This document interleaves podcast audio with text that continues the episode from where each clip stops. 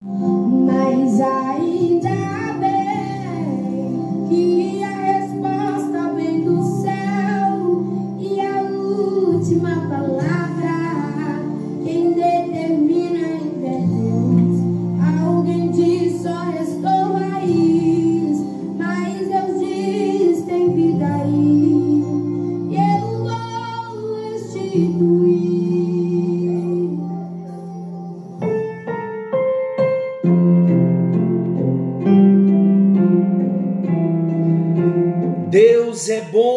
tempo todo e o tempo todo Deus é bom.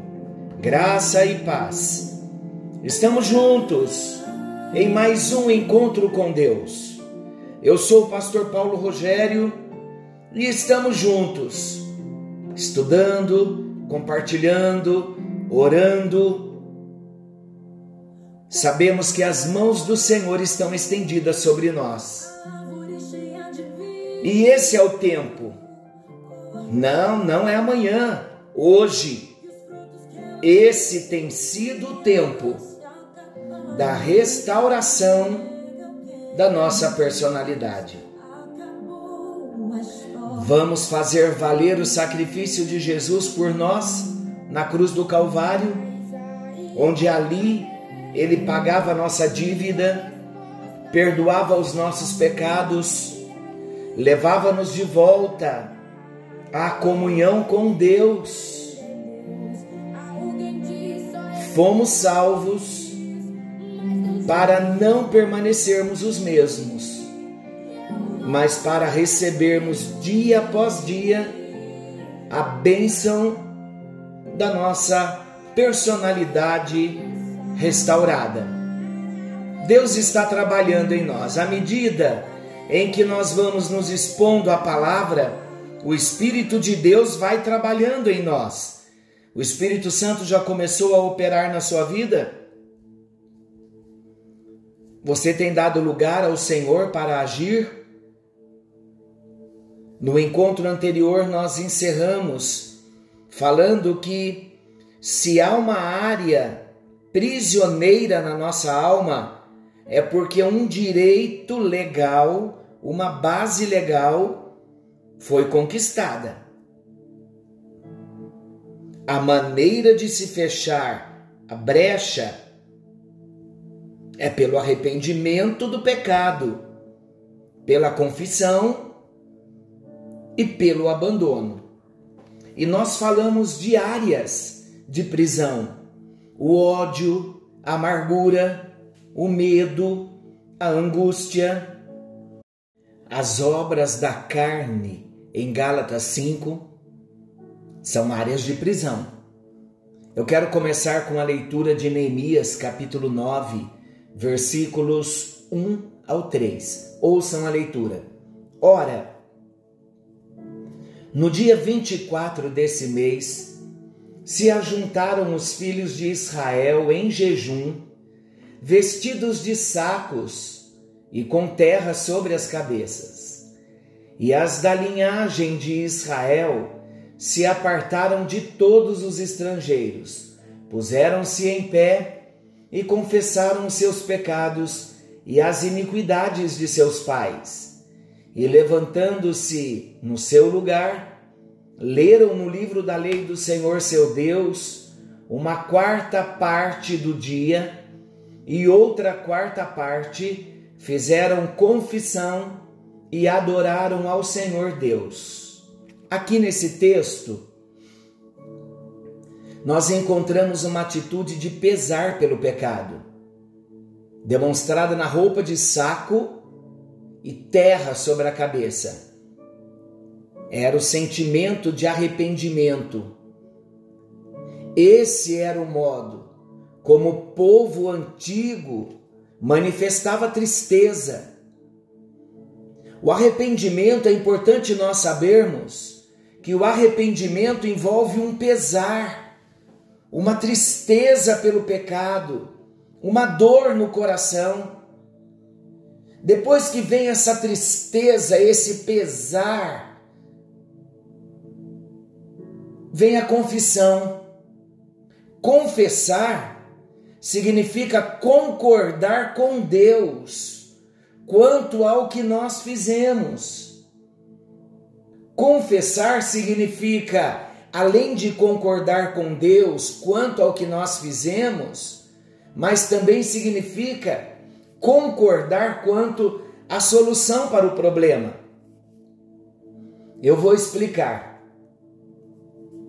Todo arrependimento deve levar-nos para Deus, porque só Ele, só Deus, pode nos perdoar os pecados e nos purificar de toda injustiça, de toda iniquidade, de acordo com 1 de João 1,9.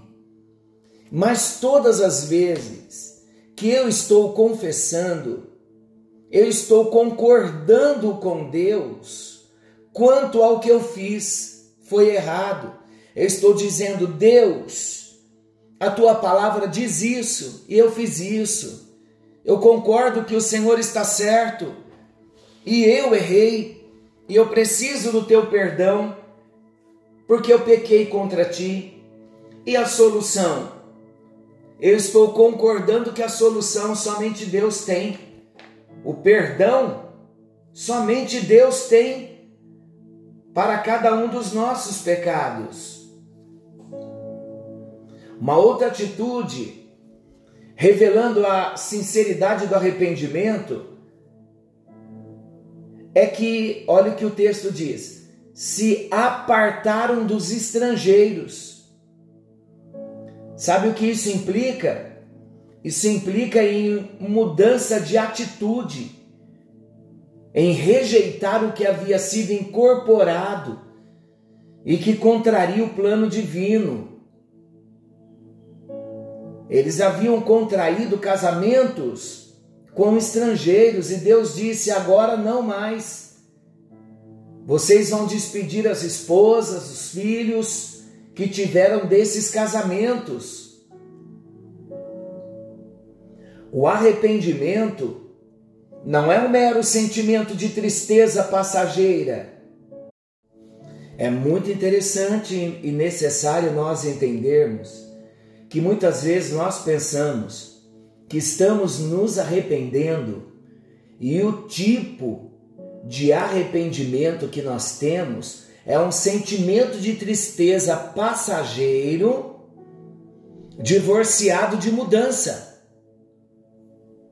O arrependimento tem que ter uma decisão de mudança.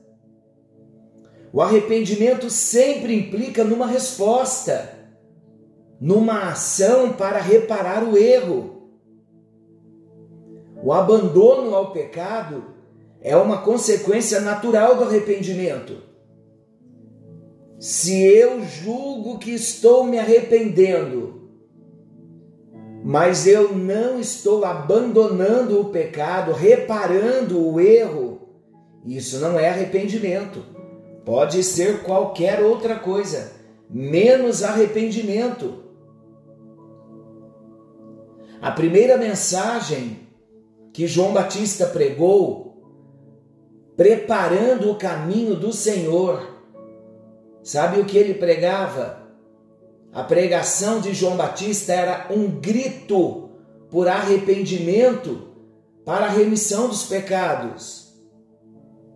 Marcos 1,15, Mateus 3,1 Arrependei-vos, porque é chegado o reino dos céus.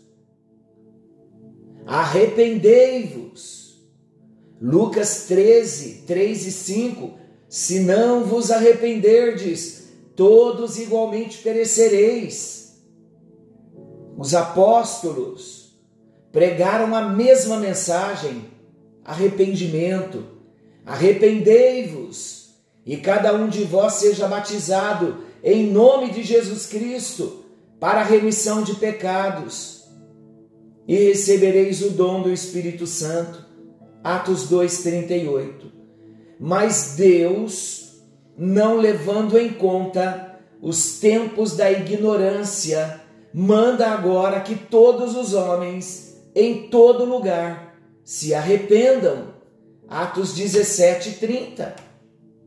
E essa proclamação de arrependimento, a chamada ao arrependimento, incluía também um apelo à demonstração prática da experiência interior.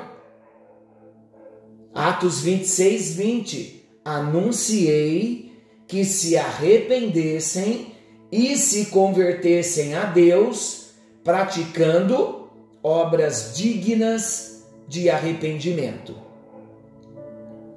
O arrependimento não é só para o pecador perdido quando ele vem a Jesus. Diante de cada deslize, há uma chamada ao reparo. Até mesmo em Apocalipse, só nas cartas às igrejas, há oito menções à necessidade de arrependimento por parte das igrejas. E as palavras de Jesus, elas soam outra vez aos nossos ouvidos. Apocalipse 2:5. Lembra-te, pois, de onde caíste, e arrepende-te, e pratica as primeiras obras, e se não, brevemente virei a ti, e removerei do seu lugar o teu candeeiro, se não te arrependeres. Há muitas vezes em nós uma atitude de lançar sobre os ombros dos outros as culpas dos nossos problemas, a culpa dos problemas que nós enfrentamos. E há outros que encontram um caminho fácil de atribuir tudo ao diabo. Vamos entender que todo mal tem origem no diabo. Mas se nós não dermos lugar ao diabo, ele nada poderá fazer e ele não poderá permanecer no nosso território. O melhor é seguir o conselho da palavra de Deus. Olha o que a palavra diz: o que encobre as suas transgressões nunca prosperará. Mas o que as confessa e deixa alcançará misericórdia. Nós somos responsáveis, tenha esse entendimento.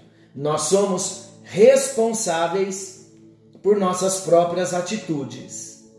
O que devemos fazer? Devemos assumir a nossa culpa e ir a Deus para recebermos o perdão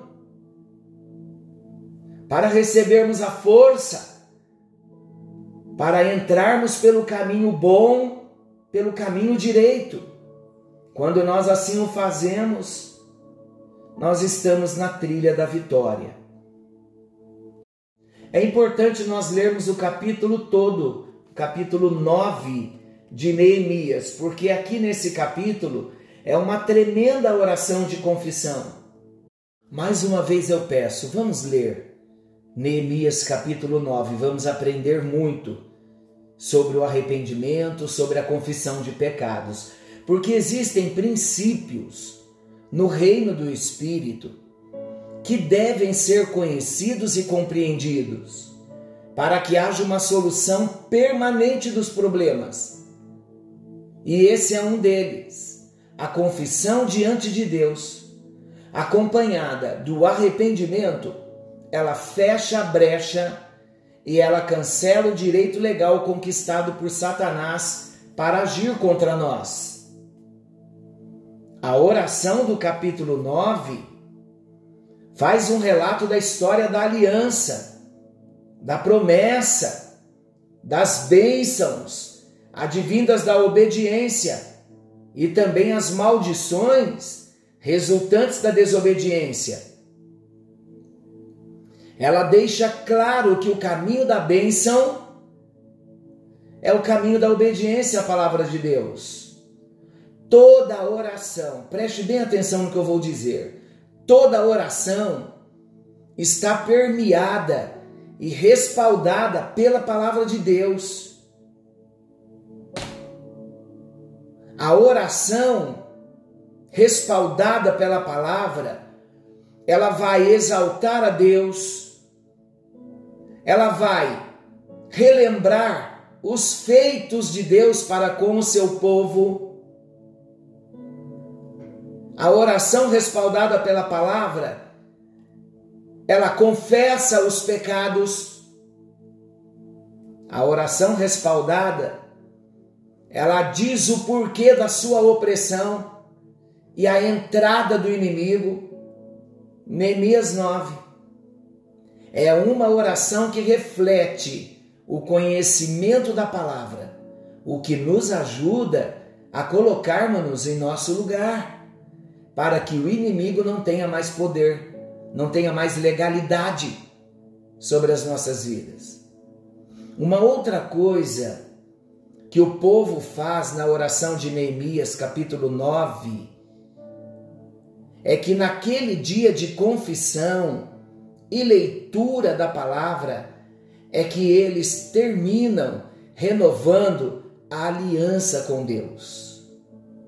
Contudo, vou ler o versículo.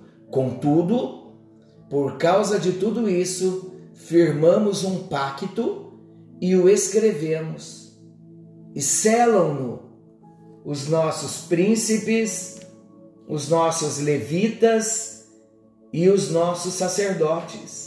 Neemias 9, 38.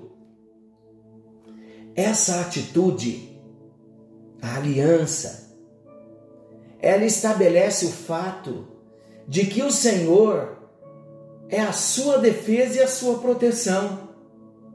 O que é uma aliança? Aliança é um contrato solene pelo qual tudo o que é de Deus se torna nosso. E tudo o que é nosso se torna de Deus. Nós temos tudo de Deus em Cristo Jesus, mas também Ele tem tudo de nós. Sabemos que Ele nada nos negará. Dentro do seu plano de amor para a nossa vida, mas também nada na aliança nós devemos negar ao Senhor. Isso é uma aliança. Ele não me nega nada e eu não nego nada a ele.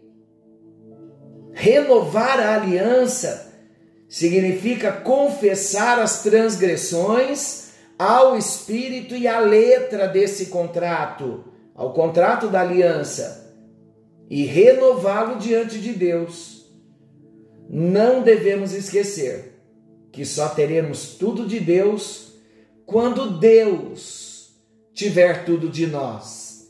Eu vou repetir: só teremos tudo de Deus quando Deus tiver tudo de nós. Senhor nosso Deus, querido Pai, em tua presença nós estamos colocamos as nossas vidas em tuas mãos, no teu altar, diante de ti. Senhor, hoje nós aprendemos que para fortalecermos o mundo interior, nós precisamos entrar pelo caminho do arrependimento, pela confissão dos nossos pecados, pelo abandono dos nossos pecados, concordando com o Senhor que nós quebramos o princípio e queremos voltar para o princípio. Ó Deus, nesta hora nós lembramos ao Deus da aliança que nós temos uma aliança com o Senhor. E a maior bênção da aliança é termos tudo do Senhor e darmos tudo a Ti, ó Deus. De repente, ó Deus, alguns de nós ainda, até hoje, não tinha consciência de que a aliança é uma troca. Eu terei tudo do Senhor à medida em que eu der tudo para o Senhor. Senhor, nós sabemos que o Senhor deseja nos restaurar, nos transformar, mudar as nossas vidas, e é tudo o que nós queremos. Sabemos que o Senhor está nos restaurando, está nos alinhando e está nos ajustando. Meu Deus, não permita que o dia venha terminar sem que nós não nos arrependamos. Não permita, não. Queremos experimentar o arrependimento todos os dias. Queremos experimentar os reparos que o arrependimento exige de mim todos os dias. Transforme as nossas vidas, ó Deus. E sabemos, ó Deus, que todo fortalecimento do mundo interior, o fechar das brechas, o quebrar os direitos legais dados ao inimigo, é somente através do arrependimento. E nós queremos sim, ó Deus, viver em arrependimento, num arrependimento constante, contínuo, em todo o tempo, para a glória do teu nome. Transforme as nossas vidas segundo a imagem de Jesus. Transforma-nos, molda-nos, até que Jesus seja visto em nós e através de nós. É a minha oração, é a nossa oração, em nome de Jesus. Amém, amém e graças a Deus. Graças a Deus. Deus abençoe a sua vida. Querendo bondoso Deus, estaremos amanhã de volta, nesse mesmo horário, com mais um encontro com Deus. Forte abraço, fiquem todos com Deus.